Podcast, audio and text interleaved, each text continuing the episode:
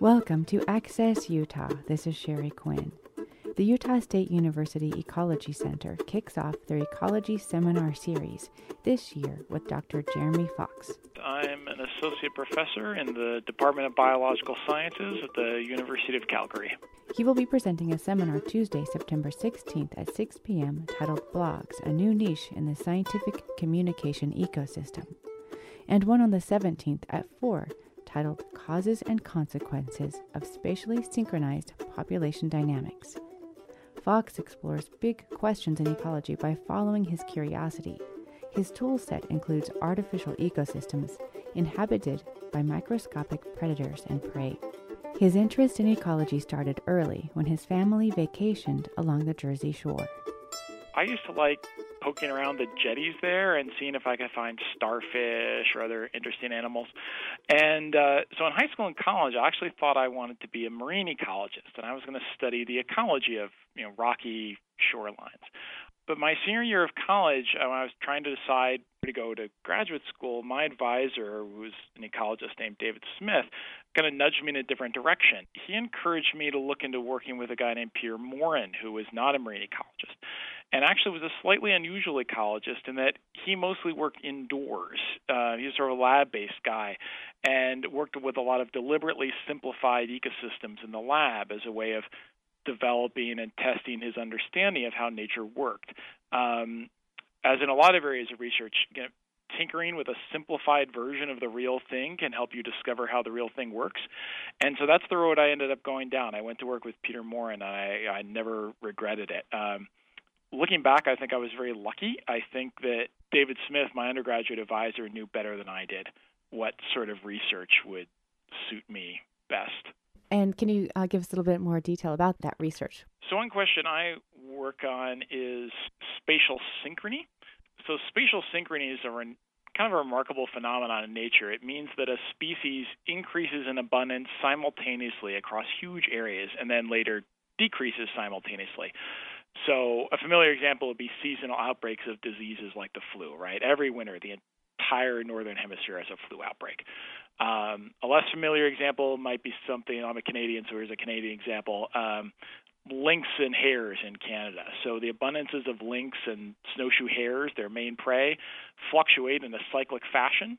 Each species goes in turn goes up, down, and back up again, and that cycle takes about 10 years.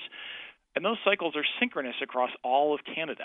Um, lynx populations everywhere all increase and then decrease in lockstep, pretty much which is you know amazing when you think about it. Uh, I mean, like take it from me, I'm there, I'm yeah. there. Right, Canada's a big place.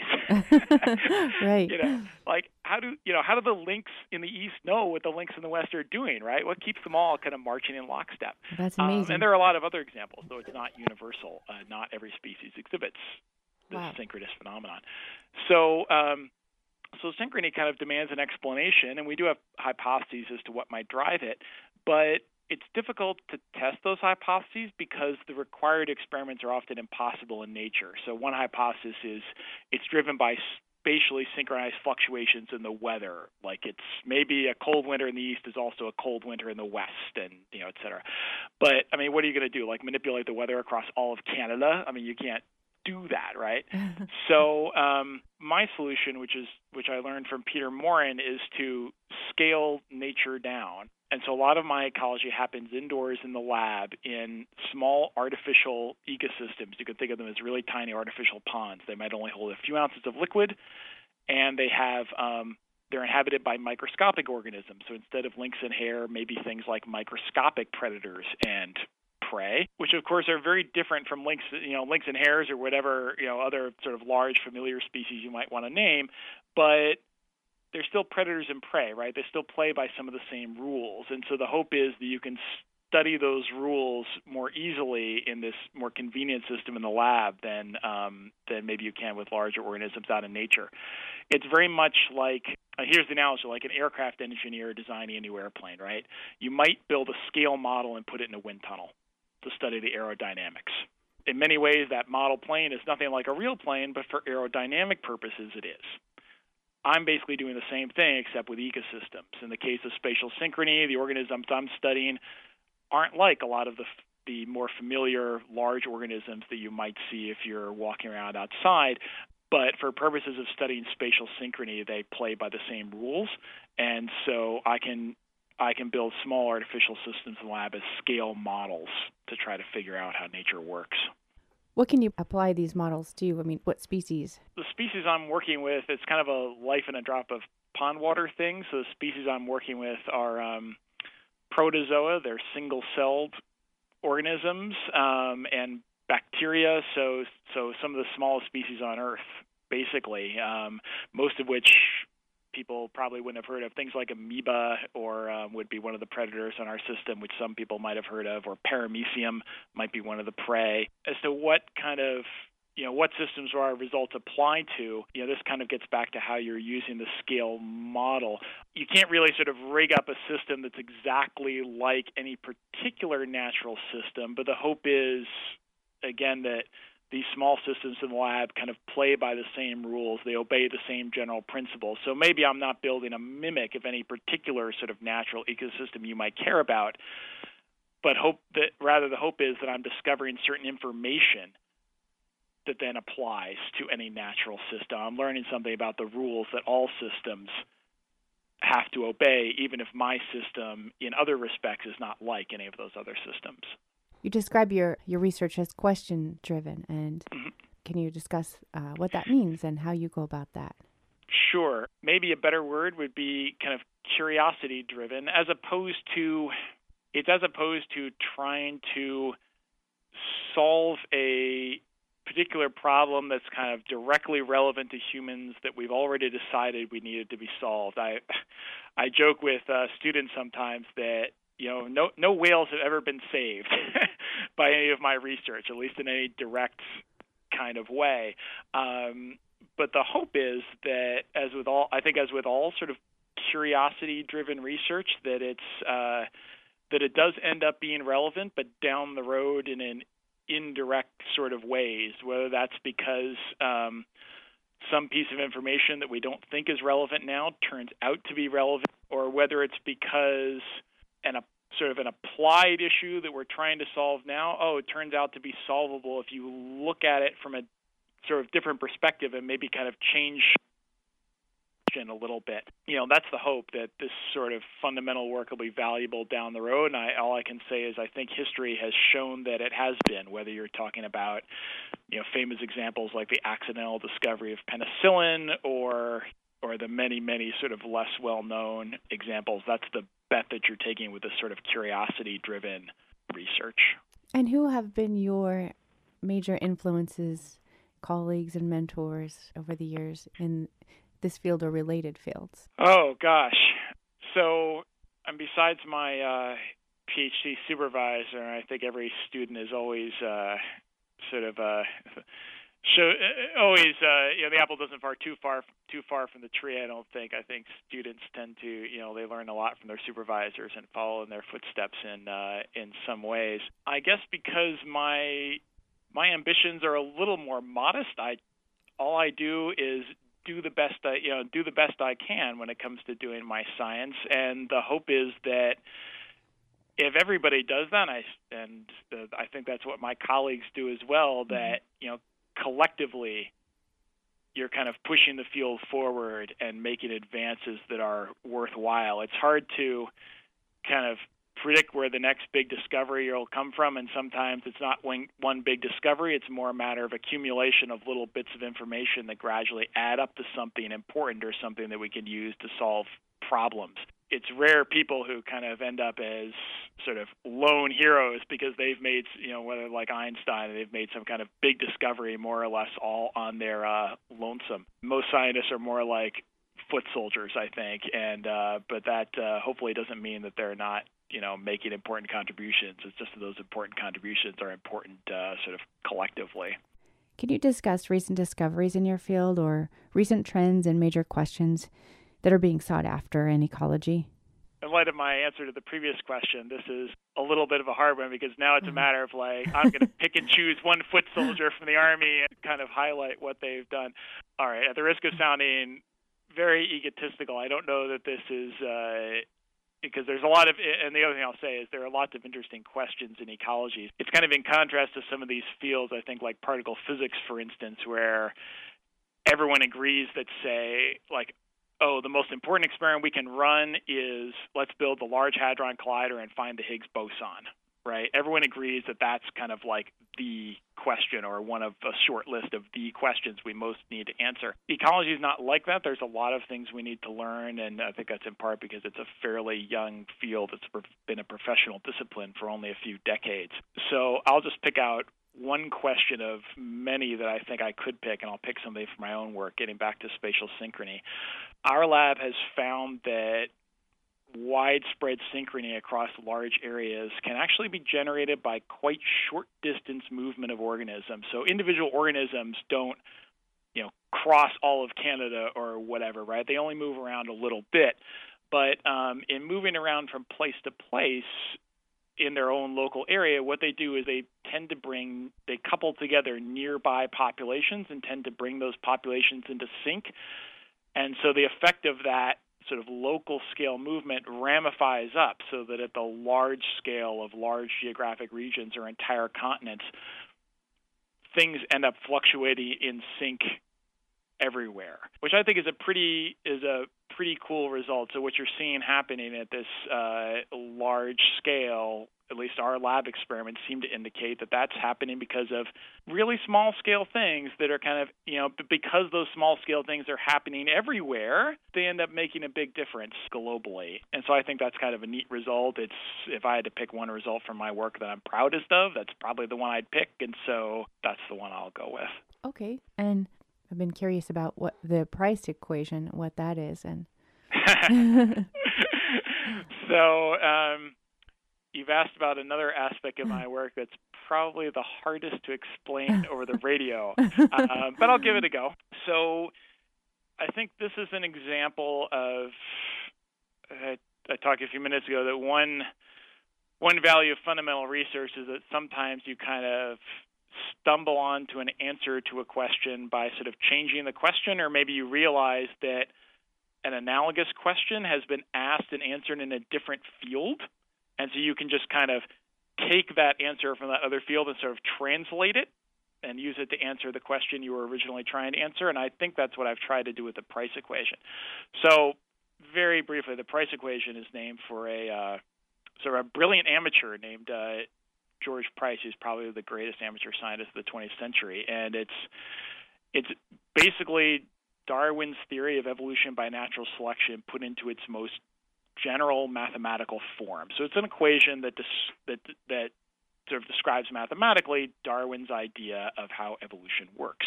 And it turns out that this equation is pretty versatile, has a lot of application. So even though Price developed it in the context of evolution, it turns out there are lots of things that work analogously to how Darwin realized evolution works. So, for instance, I've applied it in the context of thinking about how um, species loss affects uh, the behavior of entire ecosystems. So, our, as far as we can tell, species are being lost at a at a high rate in many places in the world, sort of a historically high rate compared to ordinary sort of background conditions, and that's due to human activities. So we'd like to know the consequences of that. And one possible consequence is that whole ecosystems will start sort of doing odd things or behaving very differently than they have. They might be much less uh, productive, for instance, just kind of producing less biomass than they uh, used to, or their behavior might change in other ways. They might become less stable, for instance. And uh, so it turns out the price equation helps you to think about that problem. Um, so a simple, a very simple example might be in an evolving population. If all the large individuals were to suddenly be killed off for whatever reason, well, the small individuals are going to tend to pass on their traits, and you'll end up with a smaller-bodied species in the future. So that's evolution by natural selection at work. You've selected against the large-body individuals, and only the small ones remained. Analogously, if an ecosystem were to lose highly productive plant species for whatever reason, so that only the less productive ones remain, then all else being equal, you would expect a less productive ecosystem. Um, that's uh, at that kind of simple level. I don't think you really necessarily need the price equation to sort of figure that out, but there are more complicated possi- sorts of possibilities the price equation can also describe. So basically, a way to let you look at the problem of species loss and its ecos- and its effects on whole ecosystems through new eyes, through evolutionary eyes, and use this t- useful sort of tool or widget that evolutionary biologists have developed, and uh, you know use it to solve problems that ecologists had been kind of struggling to solve. And uh, I wanted to talk about your blog, and can you let listeners know what your blog is and how you got it started and what you hope to accomplish with it? Sure.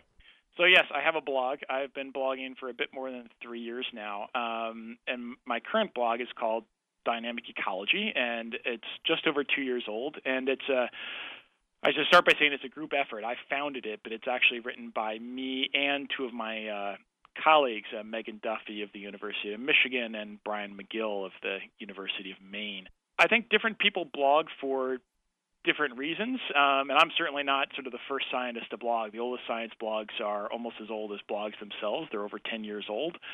I think for some blogging scientists, a blog can be a form of uh, public outreach. You can uh, write about your research and put it online in a form that people can find easily and is much more accessible to them than scientific papers. It can be a way of trying to influence policymakers. There are other purposes. For us, blogging is a way for us to communicate with our fellow scientists. So it's basically an outlet, it's a brain dump. It's an outlet for all the ideas, opinions, and advice I have that, for whatever reason, wouldn't be a good fit in a scientific paper. Scientific papers are very formal documents. They go through a formal vetting process of peer review, right, to ensure that as far as possible the results can be relied on. All of that's hugely valuable, but it's not the only thing that's valuable. I think there's a lot of value in just, you know, throwing ideas out there in expressing your opinion, for instance, about what questions are most worth studying, right? There's no objective algorithm that can tell you what questions as a scientist you ought to ask in the first place, right? The judgment call, and those are judgment calls we need to talk about. You know, advice or instruction to those who, who need it. Debates. Scientists have always done all those things. I mean, you know, from long before there were blogs, but but usually only with people who are in the same place in the same classroom, attending the same conference, etc. So I think blogging is a way to have a conversation that can include people all over the world. And I think that can be very powerful. I think particularly in science where researchers who are studying any given topic often are scattered all over the world. And a blog is sort of a way to virtually bring those people all together in one place. So that's what it's so that's what it's for and it's been in and I'll just say it's been an interesting uh, experience because other fields, I think economics would be one, um, have kind of taken up blogs in a bigger way than ecology has. I certainly wasn't the first ecology blogger, but not that many people have kind of taken it up yet. So, so what are ecology blogs going to be, and how are they going to function as a form of communication in ecology? That's something ecologists are still figuring out, and we're we're trying to figure it out by by doing it. What advice would you give to aspiring ecologists? Don't listen to advice from old fogies like me. Um, that's a joke, but not much of one, because there's no one right way to do ecology. Doing it well takes a range of skills that are rarely all possessed by one person. You know, unfortunately, there's a natural tendency, I think, and I'm as subject to this as anyone, to feel like your way of doing things is sort of the best or the only way of doing things, and that the skills and talents you happen to possess are the most important skills and talents, and that everyone should, you know, have them and sort of do things my way. And uh, you know, I wouldn't want to fall into that trap. So I hope on the I hope on the blog and elsewhere. I mean, I certainly have my opinions as to how things should be done and or could be done better, and I try to make the case for them as best I can. But you know, that's just one person's voice and one person's contribution. I hope people would kind of take what I have to say seriously. I hope I know something about how to do ecology well, but um, yeah, I would hope that students in particular will, you know, not just take my advice, but to take advice from any source they can get it from, and then make their own way. Jeremy Fox will be speaking this week at USU. Here's what you can expect to learn from his presentations. So the uh, ecology students at uh, Utah State have been very kind to invite me to uh, to give a pair of talks in their seminar series. So one talk on um, I believe Wednesday evening will be on uh, blogging as a means of science communication. So I'll be talking about that, what I think blogs are good for, and what I've sort of learned about science and scientists and myself actually by sort of writing a blog now for a couple of years. And then the uh, my research seminar the following day on Thursday will be will be about my work on uh, on spatial synchrony and what we've learned about sort of fluctuations in abundance of organisms at very very large spatial and temporal scales in nature by studying microscopic organisms growing in little jars in the lab. So um, I'll be talking about how to do ecology indoors in that second seminar, and hopefully that'll be something that folks will find interesting as well. Great. Well, we are uh, just about out of time here. Is there anything else important that you would like to mention about the blog or your research? I just encourage people to uh, check it out, dynamicecology.wordpress.com, if you're an aspiring ecologist or if you are an ecologist or if you just are curious about what at least the three ecologists who blog there say to their uh, colleagues, I'd encourage you to uh, to check it out. Wonderful. Well, thank you so much for your time, Jeremy. I appreciate it and really interesting. Much, he will be speaking at the USU Ecology Center Tuesday and Wednesday. Thanks for tuning in. Stay tuned for science questions. Sherry Quinn, Access Utah.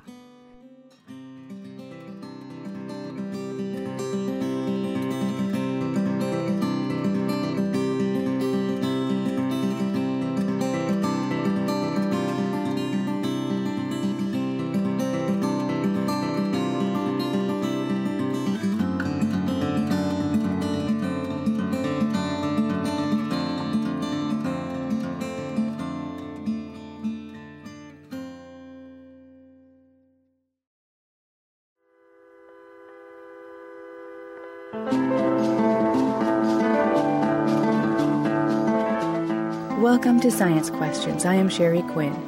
And I am Susie Montgomery. Caleb Daniloff is a writer living in Cambridge, Massachusetts, with his wife and daughter. He's also a marathon runner, a sport he uses to conquer his demons, his way of leaving them in the past. Caleb is the author of Running Ransom Road, a meticulously detailed account of his 18 month crusade running marathons in cities he says he sinned in, where he drank to oblivion, abused drugs, started fights, lost loves, and nearly lost his life. Today on the program, Sherry talks to Caleb Daniloff about his battle with alcoholism and his road to recovery, one race at a time.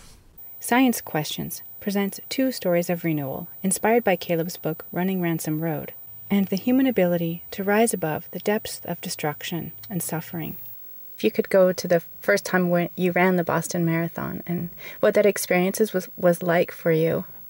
I ran as a charity runner, um, and so usually most of the charity runners are kind of clustered together in, in corrals, and um, you know, so the first five to ten miles, you're you're sort of running together with these people, and like I said, a lot of them are wearing shirts or uh, have messages or portraits of uh, deceased loved ones, and you know, you know that they're you know trying to overcome some damage in their life. You know, I was uh,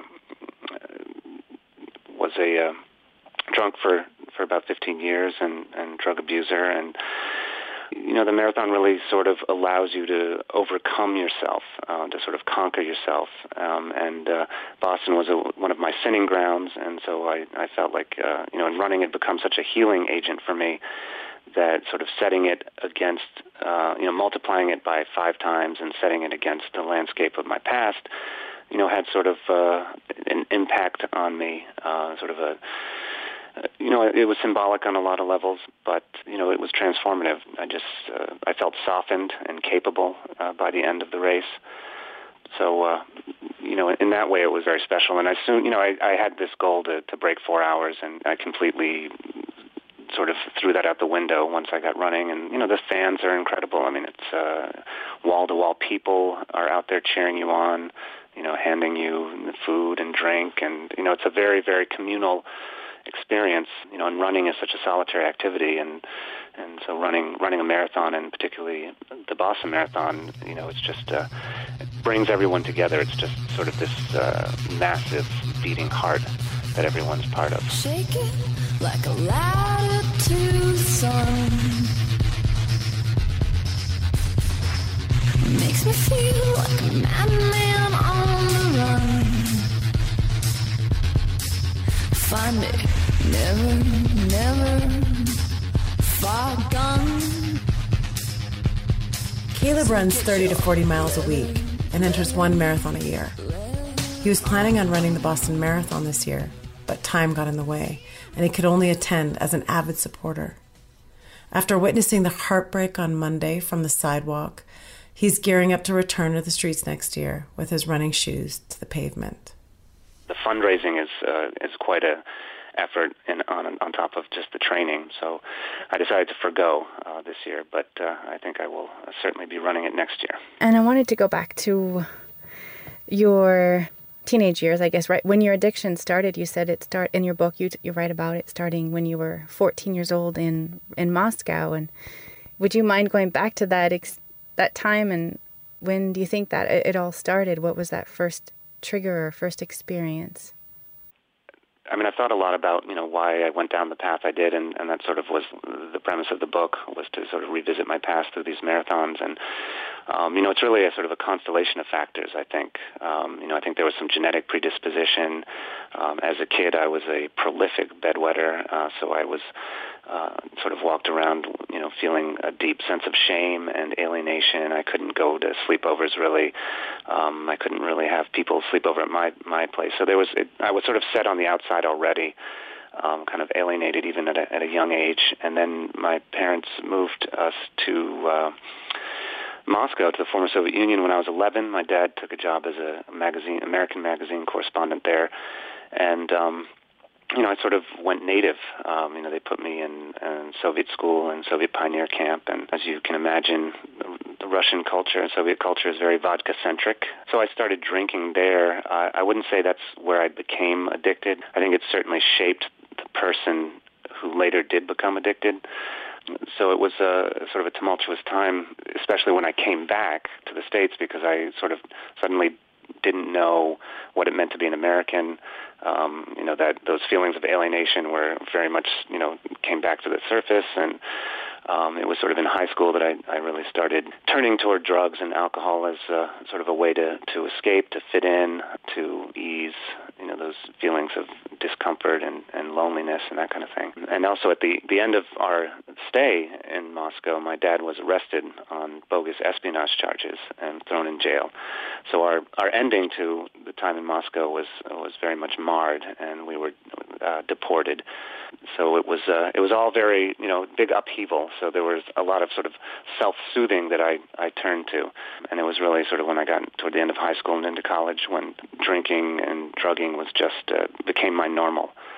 Um, up until then, it was just I would just describe it as sort of heavy partying.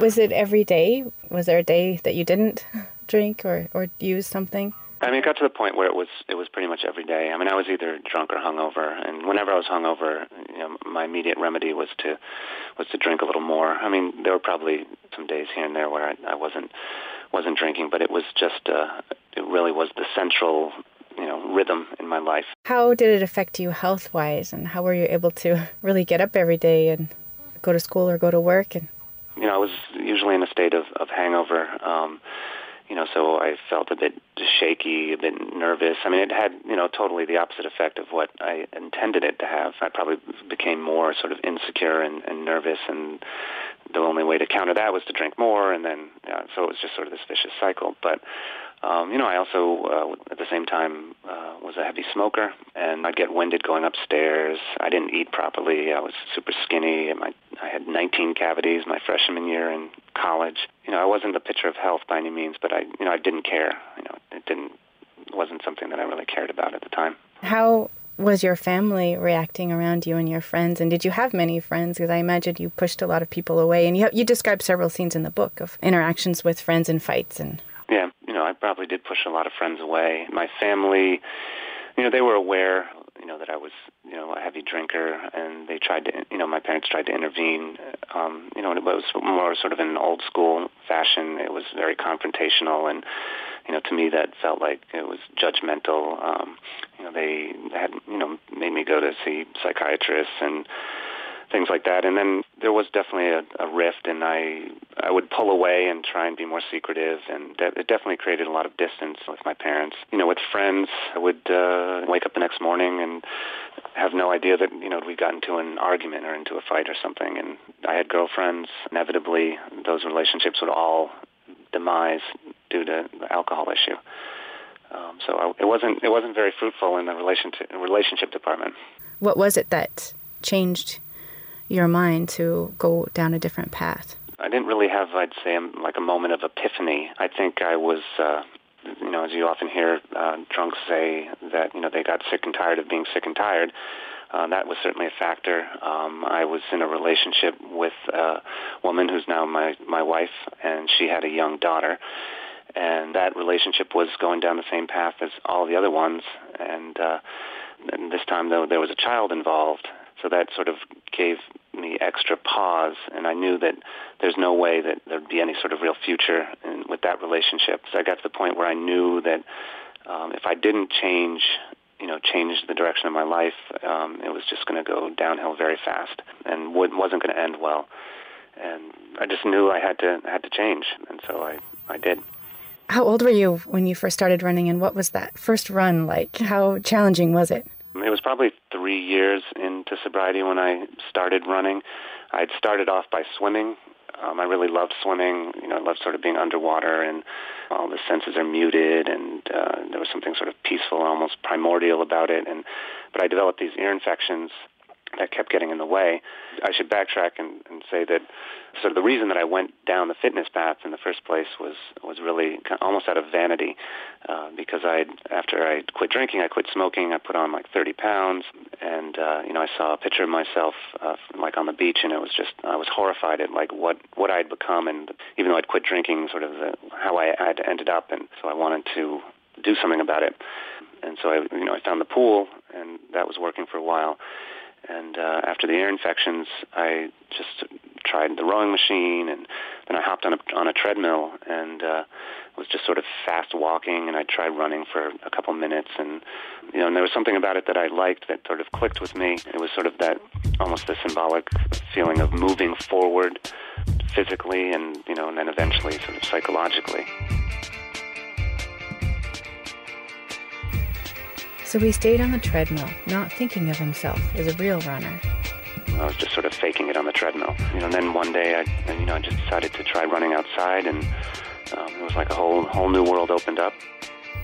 He eventually found a dirt road in Middlebury, Vermont, where he had been living. He writes about the spiritual experience in the book, where he describes the sunsets he witnessed there as so gorgeous they left bruises.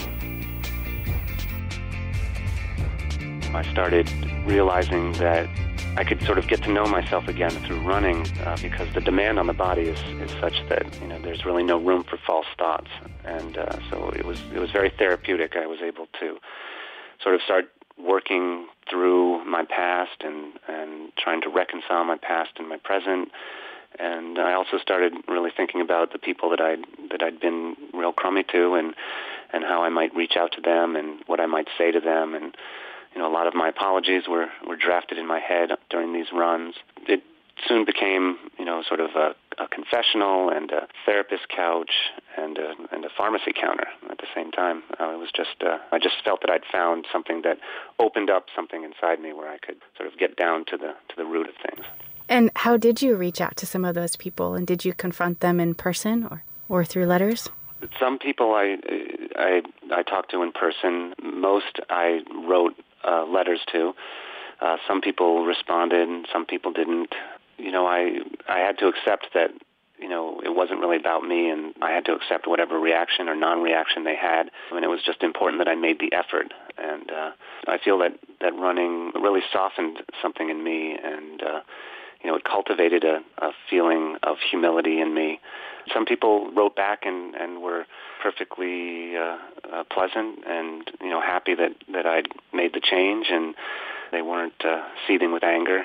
You know, I mean, I still wonder about some people, and you know, I think some people might not ever get back to me, but I'm always always open to it. Do you ever feel tempted to to drink again? No, Not really. Every once in a while, you know, I'll think, well, you know, being real sweet to have a beer after mowing the lawn for a couple hours, sitting on a porch with a friend or something like that. You know, it's very appealing, but I don't feel any pull toward that. It's been 14 years, and you know, not drinking has just become has become as normal as uh, you know drinking used to be. I mean, I feel pretty solid. What cities were the most impactful and meaningful to you running through, and which ones maybe were the were the most treacherous in your drinking days? Bo- Boston and New York were places where um, I also did a lot of coke, um, and for me, cocaine was almost a drinking tool. You know, it just allowed me to to stay up for days on end drinking, and uh, I really got into that. And you know, so Boston and and New York had that that sort of element. Moscow was treacherous physically.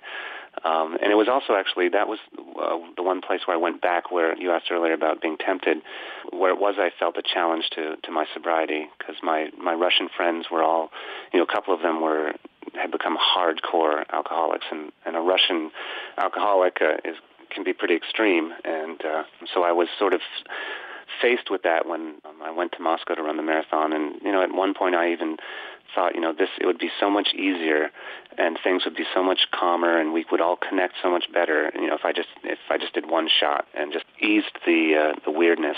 But you know, ultimately, I did not. But so that was a little treacherous sobriety-wise, uh, and the marathon itself physically was quite challenging. It was uh, like four out and backs, so it was uh, you know you saw the same thing over and over. So it was really sort of mind numbing. And there were all kinds of absurd mishaps, like they ran out of water at a couple stations, they were rationing water at another station. Our bib numbers, almost all of the bib numbers disintegrated because they were made on this really cheap paper. And so it was uh, definitely one of the more interesting marathons that I ran.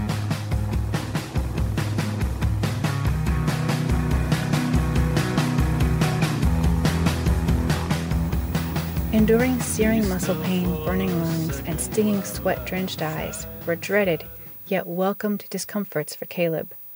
Running through the physical pain translated into overcoming addiction and ultimately self forgiveness.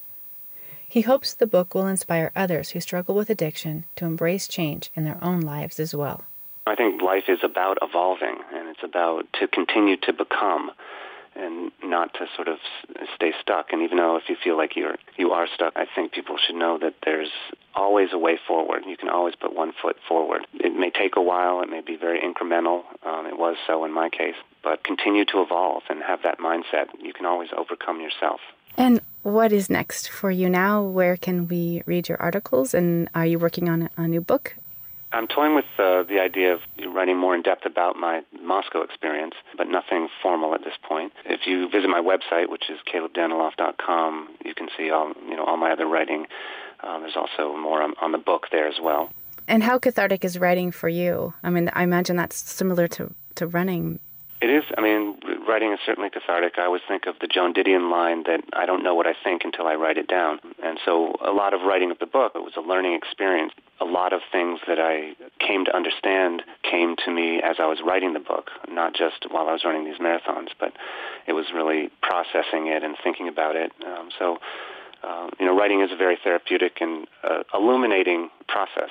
You know, a lot of things I would never have thought of if I hadn't been engaged in the writing process and of course, writing a book is, uh, you know, is very uh, can be very taxing, and so it is very similar to uh, the endurance that you need for a marathon. You know, it's more more like an ultra marathon writing a book. You think you're young, you're middle class. They say it doesn't matter. In his book, Running Ransom Road, Caleb Daniloff openly shares his old life of self destruction and how he ran his way out into redemption. He is now an accomplished runner and writer with a proud family. Everything is good and the way it should be. Sometimes you get up and bake a cake or something. Sometimes you stay in bed. Sometimes Bill Miller, a Mohican from Wisconsin, has been one of the most admired musicians in the Native American music arena. He is an award winning recording artist, songwriter, and painter. He won a Grammy in 2010 for Best Native American Music Album, Spirit Wind North. He grew up on an Indian reservation called the Stockbridge Munsee. There, his home life was riddled with addiction, and when he went to college, it consumed him in every way. Like Caleb Daniloff, he worked his way out and found atonement. Only his tool was music. Now he uses it to build bridges. Here's an excerpt of my interview with Bill Miller about his road to sobriety and success. In the spring, uh, I remember fly fishing on this river, the Red River, which I still fish in, and it was so pure up there uh, that you, I used to take a tin cup with me with my creel to put the trout in, and I would um, dip it in the water in certain rapids and, and drink right out of the streams. A lot of coyotes, uh, great horned owls, uh, eagles, uh, loons, whippoorwills, a bunch of partridge, uh, wild turkeys. The the animals were just incredible.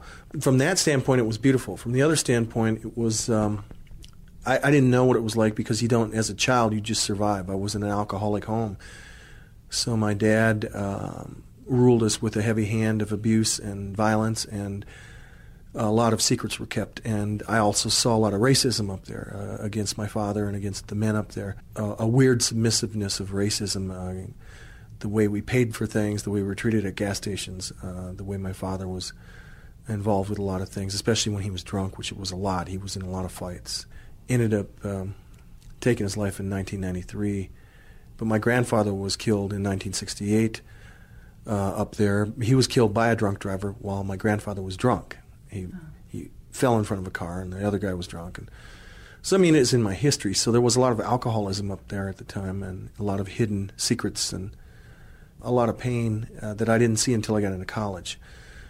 Uh, politically and and school wise, uh, schools were fair to middling. They're not that good. The public schools were very bad. We had to be bussed off the reservation there was never a time, even in high school, that a college recruiter would ever come to our reservation and show us the different colleges in the state or around the country. That never happened. Same with politicians. They never came up and, uh, whether Republican or Democrat, they never came to our reservation and promoted their agendas to us. It never happened. We were never asked to vote on things. We were never asked to be involved in the communities outside the reservation. At that time, there were no counselors for us in the in the high schools. It was a, a split 50-50 white, you know, Indian and there was no Indian uh, services there for us at all. No counseling, no no Indian club, so to speak. So we couldn't really share. And I, I, how I coped with it was very difficult. I think I became, what should I did, I became suicidal. When I was 19, I attempted suicide twice when I finally left my home. Luckily, I didn't succeed. But I, I coped with fantasy. I really, music really helped bridge the gap between myself and my soul.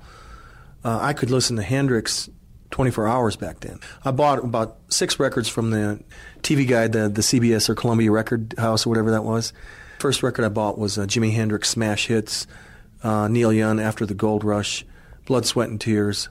No real good radio stations up there. So I, I had an old record player and I would listen to those. And it, I would fantasize and I would watch TV for Jimi Hendrix because he was a hero of mine. Even though I know he was in in the drug culture and all this psychedelic stuff, I still saw his soul. I saw his heart. I, I saw a man who was – unafraid to be expressive in a beautiful way. I thought he was a beautiful man. Same with Neil Young. I thought Neil was awesome. And same with Blood, Sweat, and Tears. I, I got into blues and jazz by them. They turned me on to classics, you know. So I, I got involved with music and I started playing at an early age. One of my uncles played in a polka band. And uh, his guitar player one night noticed that I really liked the music and he said, you, he said, you want to sit in with me? And I had a beat up a Japanese guitar that I bought for 15 bucks he gave me a Gibson guitar, and, and I played on it, and it was the first nice guitar I ever played on in my life. At the end of the show, uh, he let me keep it. I couldn't believe it. This old guy just said, "Here, you take this home and you start your your career." How old were you? Then? I was uh, 12 years old when he gave me the guitar. I was nine when I started playing, and um, the guitar was an escape for me. And I never. This is the truth. People might not believe me, but I never looked at it as an avenue uh, of success. I didn't look at it as a job really didn't really, and, and, and I didn't look at it as a way to pick up chicks or whatever they let's have a good time. I, it, it, was a it was a healer to me. It was my best. It was my teddy bear. I didn't have a teddy bear. I had a guitar, and I would fall asleep in tears, holding on that guitar, play all night, even and listening to fighting downstairs or abuse. Or um, I don't know how I survived sometimes. I just really don't, and I don't know how my brothers and sisters did either. They made it, but but we're all damaged, damaged goods. But I've come out the other end. But it was it was music that um, really, really kept my head and heart together. And I think uh, by coping with it in that way, by listening to other people out there, it, what can I say? You know, I was I was flying. And I never did drugs. And I never thought of doing drugs or alcohol myself as a cover up for my pain. I really, it was the farthest thing from my mind. But it was in college, when I got into college, that I, I was not accepted as, in their peer groups because I was not drinking, screwing everything that walked and everything, the college mentality, like, you know, drug, sex, rock and roll, whatever. They, they didn't even know what rock and roll was. But I had a roommate that partied all the time, roommates and stuff, and they laughed at me. A lot of guys laughed at me on campus because I was very pure. And, and I don't mean this in a Puritan sense or a big, you know, get down on everybody's a sinner or this and that. It wasn't what I was about. But I also wasn't about using or abusing substances or women. Uh, I'd seen it all my life. That was the last thing I wanted to do. When I got to the university, I started to see, man, this is a jock school. This is a crazed uh, football, crazed uh, people getting going down to a certain street called Third Street, and everybody's getting wasted, and everybody's changing partners every day and every night, and it, it, it depressed me. Well, uh, I broke down one night when um,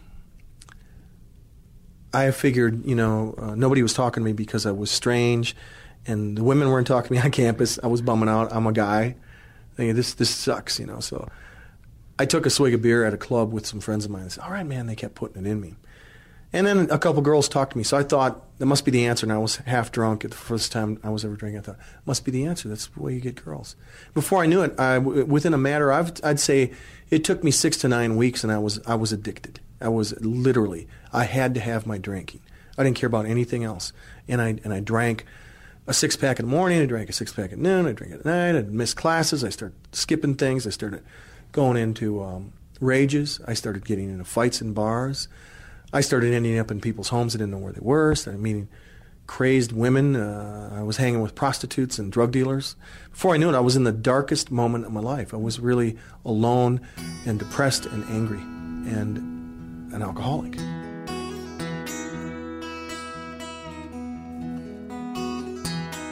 Bill Miller's talent and passion for music started lifting him out of his alcoholic spiral downward, and the rest is history.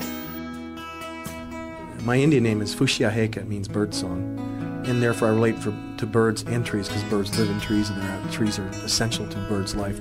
I look at my life like the, the, the rings around the tree. Yeah, you can you can look at my life and you can see um, where the drought was, where the good times were, and all this. It's not like I went from A to Z immediately and was like, wow, you're recording for Warner Brothers, man. you're touring with Tori Amos. You just played with Eddie Vedder. You just sang a song. Da da da. It didn't happen overnight. It was a continual growth process of pain, gain, pain, gain, pain, gain, loss, loss, loss, loss, gain, gain, lose, lose, lose. It was constantly. The road, the road, the road. you know, it was all that, and it was bit by bit. It was it was from a mayonnaise jar in a in a bar playing 65 songs a night of other people's to a bunch of drunks watching a hockey game to moving up to a better to a steakhouse to a bunch of drunks in business suits playing 65 songs a night to being discovered by other people like Michael Murphey in the 70s and John Prine and people like them who said, you need to be somewhere else, to moving an opening act where I made less money opening for Richie Havens and John Prine and Michael Murphey and uh, Arlo Guthrie, but I, I, was, uh, I was seen by thousands of people.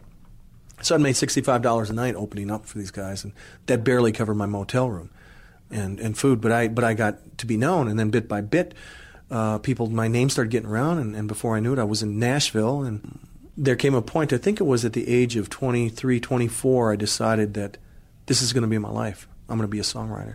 When I realized that I should think about others more than myself, and that's when things happened.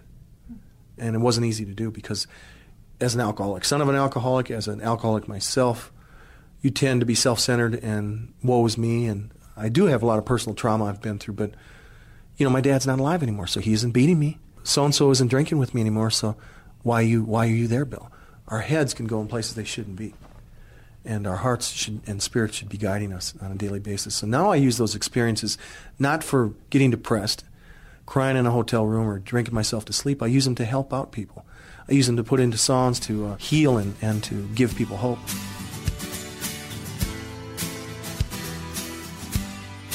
Both Bill Miller and Caleb Daniloff reconciled with a past that nearly destroyed them. They offer a symphony of hope to others struggling with addiction who want to change. Science Questions is produced by Sherry Quinn, Susie Montgomery, and Elaine Taylor. Thank you for listening.